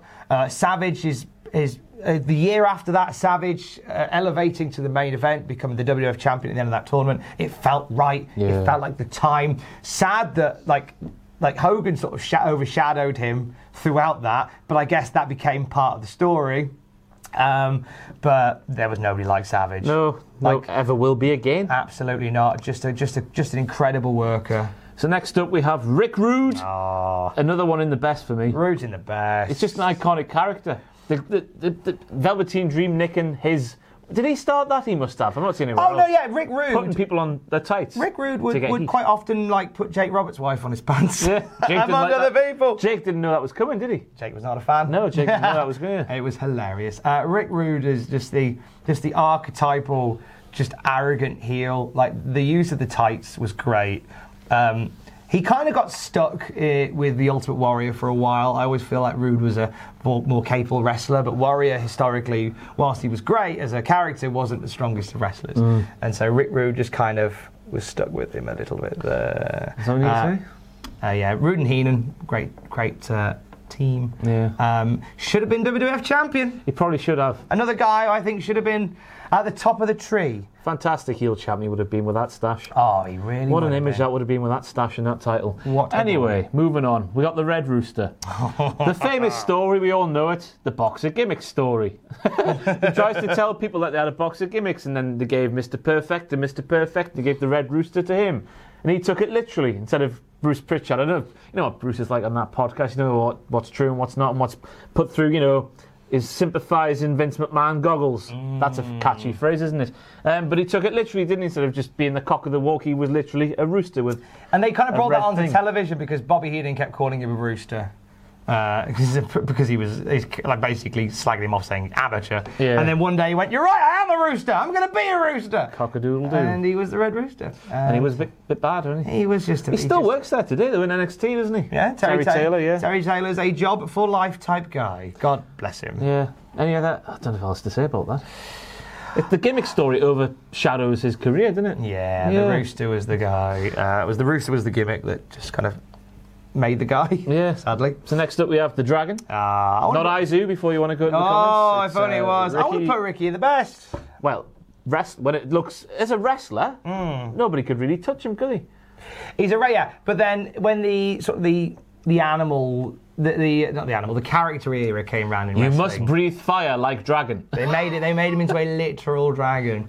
There was a famous bit where it was Jake Roberts and Ricky Steamboat. I believe this was where Jake Roberts did a DDT on the concrete on Ricky Steamboat. It was the thing we'd never seen before. But then uh, Ricky, uh, Jake had a snake. Ricky brought a Komodo dragon, and there's this really hokey bit where Jake holds up the snake in the ring. Ricky holds up the Komodo dragon and they run at each other. and Vince on commentary goes, The charge! and then Jake bails. it's just weird. I wonder what the animals were thinking. this Komodo dragon going, What are you doing? They want us to mate with what? What? That's not how we work. Um, but even away from the gimmickiness of uh, the, taking the dragon thing too literally, uh, Ricky Steamboat, great wrestler. Um, I don't know whether like should he have been more in the WWF? Yeah, but I feel like he was more at home, NWA, WCW type. Him and You Flair. could say that his charisma didn't really live up to the gimmicky era of the time in WF, but his wrestling ability more played up to the NWA. If he hadn't, if if if the, the fact that he didn't really fully gel as a top tier guy in the WWF, if he had, we'd never got the Chi Town Rumble. so, uh, also, you know, you know, what bit six of one, half dozen the other. Yeah. Plus, you could probably still wrestle rings around everybody who works for WWE today. He 100% would, 100% Monster. So next up we have Rockin' Robin, and to be honest with you, Tom, I've never seen her wrestle. The the half sister of Jake the Snake Roberts. Where have you just plucked that from? My brain. Wow. Um, I'm gonna put a. All right. Because she was in an era where, you know, women's wrestling wasn't really at the forefront, the, the division was thinner than Baron Corbin. hairline Yeah. before he shaved. um, yeah, it was it was a really really ropey time uh, in the women's division. It was uh, the ladies division, but uh, Rockin' Robin was very much there. Former champ. Uh, Did some was things. Sherri. Uh, we'll get to Sherri in a bit. But, uh, all right. Next up, we have someone who's definitely good in the best, ah. could well be at the top of the best, Mr. Rowdy Roderick Piper. Hi, him What do you say? A best. proper bastard, and also a very good good guy as well. But I think that was after the 80s, wasn't it? The man who punched Cyndi Lauper. Did he? Oh yeah! Wow! He was just. A, oh, I missed the old-fashioned heels maybe because he was. Oh, no, that sounded wrong, didn't it? I just you know what I meant. I didn't mean it that way. Um, yeah, just a proper bastard. Obviously, all the big moments in the uh, uh, Piper's Pit with the coconut and this, that, and the other, all the way through until the first WrestleMania main event. Well, no, Yeah, he headlined. He headlined, headlined teaming up with event, uh. Paul Orndorff. against and- Mr. T and Big Hulk, Big. Tez. Uh, he boxing match with Mr. T the following year. Which apparently they wanted to do properly, but they wouldn't let them do it. And I think that's a crying shame.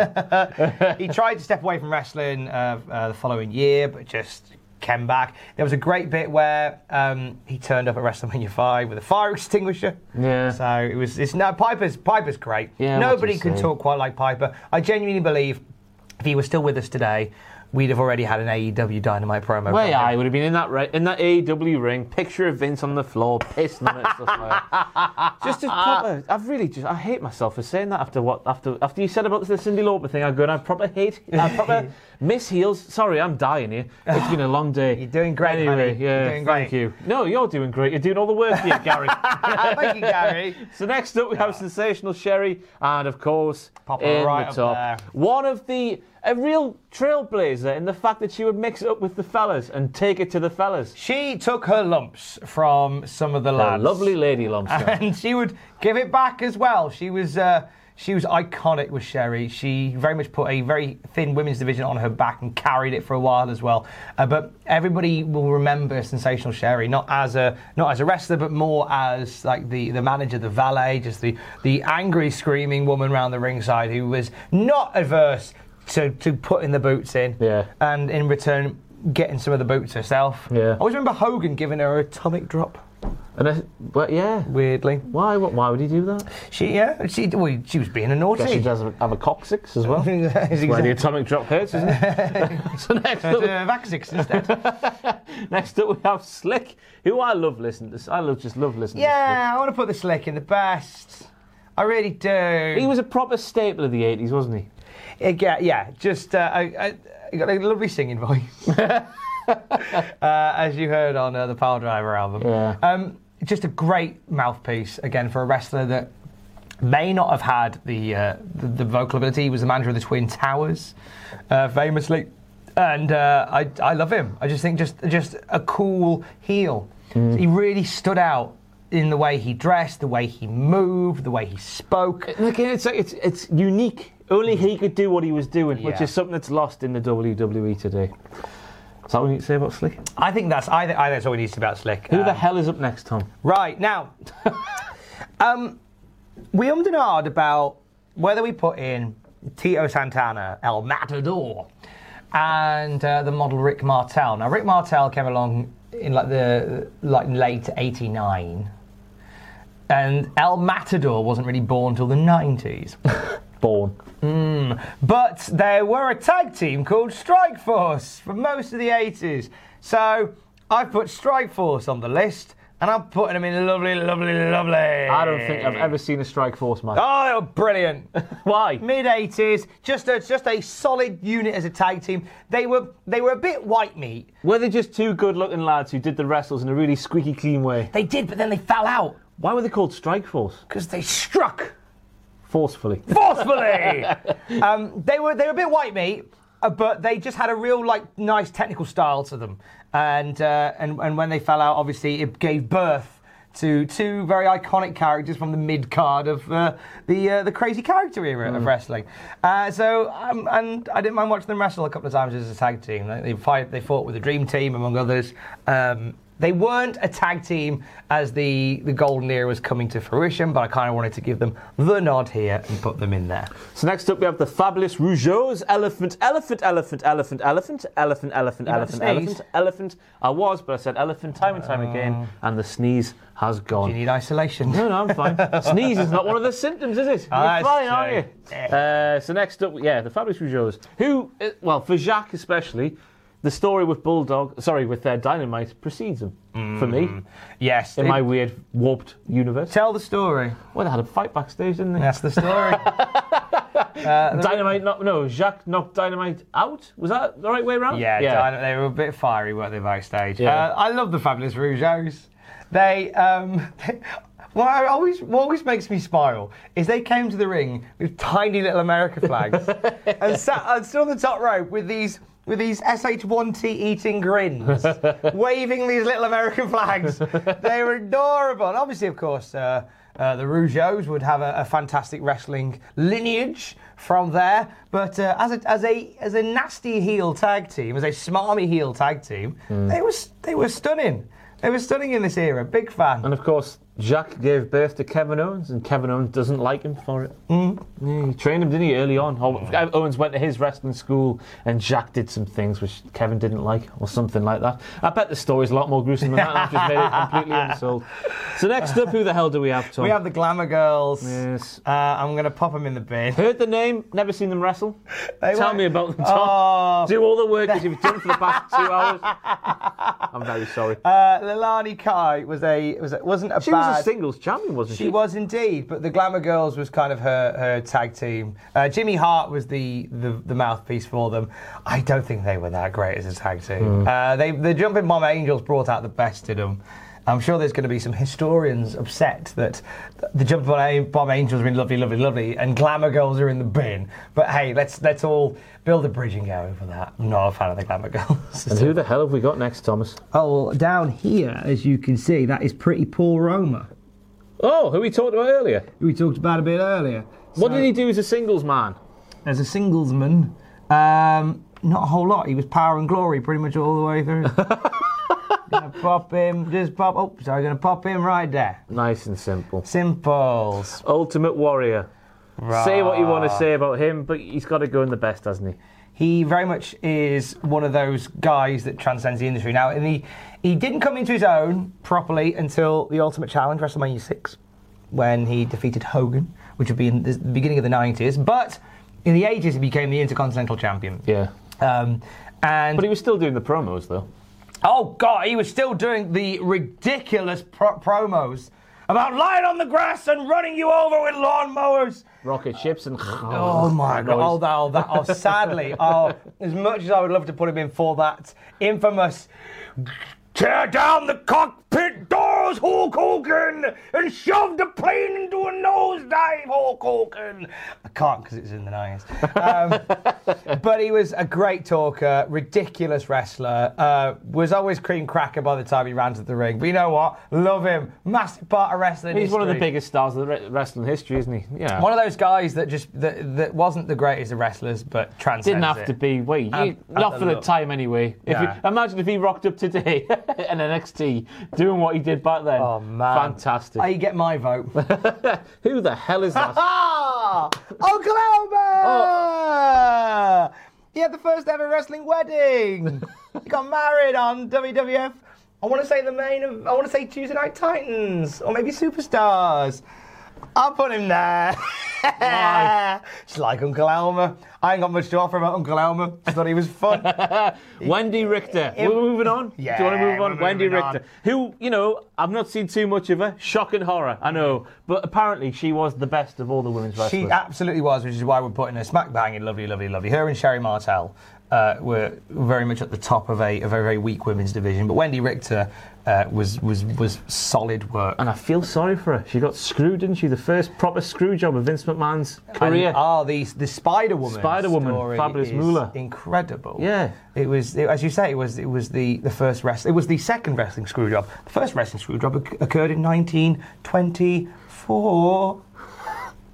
Just after Wayne Vince was born. Wayne Munn got screwed by Stanislaus Zbyszko when Stanis when there was a world title fight. Wayne Munn was brought in, couldn't wrestle a lick but looked all right. Gold Dust Trio gave him the belt. Stanislaus Zbyszko, old school boy. Uh, gets in the ring and says, literally, as they're locking up in this match where Munn is meant to go over via squash, the moment the bell rings, Stanislaus locks up with Wayne and goes, Tonight we're wrestling. and Stanislaus just takes him down two falls to nothing and wins the world title and legs it. It's an amazing story. Gold Dust Trio, Wrestling in the 20s, the podcast. It's on the Cold Cultaholic podcast feed. I tell the whole story in great detail there. You're welcome. But that was a screw job as well. Yeah, that was it the second screw job in history. Especially with Moolah involved as well. It was a bit. Huh, huh. Yeah. Now you may. Moolah's not in this. No. It's very and Snooker are the elephant in the rooms here. Snooker, even no, the Snooker. That's a that's a billiards game. um, they're a bit divisive, so I don't They know what I mean. Well, let's celebrate the 80s. I don't know what you do. Where would I don't know. I'd move on. Virgil! Virgil. Celebrate. best. Soul Train Jones. Get my ten dollars. um, now. Virgil didn't come into his own until sort of after the 80s. At this point, he was the still the uh, I was going to say, the bodyguard slash servant of SummerSlam 92 when he has that match? Was it SummerSlam Oh, 92? it was. The pop, and he's wrestling like he's Shawn Michaels. Oh, He gets a bad rap for what he does. Virgil. I think it's like it, it shows when you're in the right it's the right story and you're in the right ring with the right person at the right time. There's magic. Yeah. And Virgil and Ted DiBiase was was as as a fan. Yeah, let's let's call a spade a we can't get too. Um, as a fan, Is that still too much? Nah, that's fine. As a fan watching Virgil finally give Ted DiBiase his comeuppance, oh God, I was so invested. I was clamouring for months for Virgil just to pop DiBiase one. And then when he won the million dollar championship, oh, yes. And then he did bugger all else. He was in the NWO. he got squashed by Yokozuna, or Yakazuma as he called him. Uh, the powers of pain. Two big, sweaty men. And Vince McMahon is quite partial Yeah. to big sweaty Yes, men. he is. Uh, all right, I'm putting them in. The Um, Warlord was terrifying. Warlord had the with the big W staff. Yeah, hor- wow. Wow. He Wow. You could tell why Vince liked him. Bum, bum, bum, bum, bum. and about, about the Barbarian, as, when when you, you know, when you see old timers speaking about who they did the wrestles with, uh, the Barbarian often gets like sung as a, a really undersung hero from back then in terms of what his, his work rate was. Mm. Am I speaking about somebody else? No, no. Well, I never. I've heard a lot of stories about the Barbarian. None of them have been about his work rate. No. Um, but I might be mistaken. really? Cooking MCs like a pound of might be bacon. mistaken as well. Um, but they're all right. They were another attempt at a uh, Road Warriors esque team. Uh, as we turn into as, as the 80s would become the 90s, Yeah. we get the, the, the definite articles in. Uh, so we'll also pop the solo warlord with his brother. There you go. Yeah. Did he There not- you was he not a singles guy a bit later than the 80s, or am I misremembering that? He was certainly early 90s as well, wasn't he? He's a singles man. I think you misremember. Maybe, am I? Oh, I know nothing. so, I think Why am I even here? No, they were they were both singles guys, but Yeah. they were quite known as a tag team. so we've realised something. As we've arrived at Wendi Richter, the actual Wendi Richter, in our list just below the table here. We spoke about a supposed Wendi Richter earlier. Because obviously Wendi Richter, as well as having like a dark hair, she also had blonde hair for a period of time. That's why I was like, that's Wendi Richter. That's exactly what I thought as well. right, but it's not. We've realised a, a crucial error here So- in this tiered list. Judy Martin, Judy Martin, you're all right. Wendi Richter, who we Get spoke about earlier. Easy does it. We know what we're talking about. Who are we finishing off this tier list about, Tom? The Can-Am connection. You're right, I've never seen them wrestle. Do No, the work, uh, you've done it the entire video. You know what you're talking about. I'm a complete fraud. Uh, good tag team. Not the greatest tag team. Stick them there. So there we the have it. Can-Am connection. We've arrived at the end of Gary YouTube in the Tom variety, of course. His tiered list for superstars of the 80s. Why I was here, I have no idea. Tom, a massive well done for everything you've achieved over the past hour and a half or so. Thank you very much. I'd like to apologise to Judy Martin and Wendi Richter for, for getting you guys the wrong way around because Thank of hair. Yeah. Sorry, To be fair, it everybody. does look like Wendi Richter when it's small. But anyway, that's besides That's the what point. she said. Yeah, bloody hell. Anything to plug before we bloody. I think I've plugged quite nicely as we've rolled along. Yeah. Oh, I'd like to plug you for watching. You are wonderful. Not, not in that way. you sure? Filthy boy! I'd like to plug you for being brilliant. Whatever you're doing today, I hope you're having a lovely time. I would like it. to thank Tom just for saying all of the words that he said during the course of this video because if he didn't say those words, the video wouldn't have been very long at all. I've been Gary YouTube, a spectator, along with you at home, while Tom has said many things. We hope and pray they are all correct. Probably not. We'll see you next time on these tier whatever they are. Love you, Gary. bye. Love you, Gary, bye. Gary. Love you, love you, bye, Gary. Gary, Gary.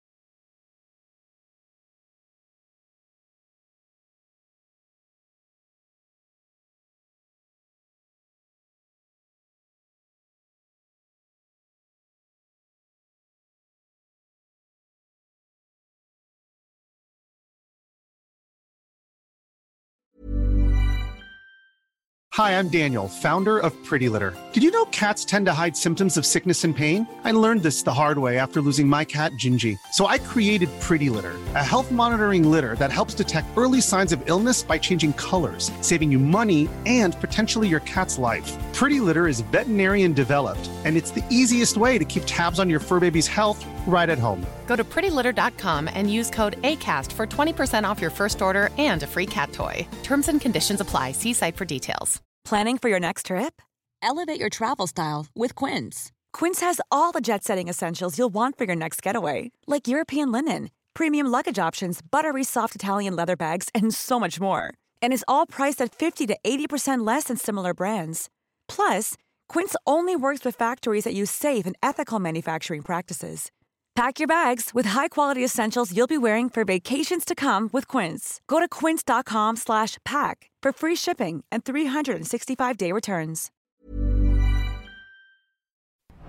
For all the wrestling headlines in just 10 minutes, search Cultaholic Wrestling News on Apple, Spotify, or wherever you get your podcasts from.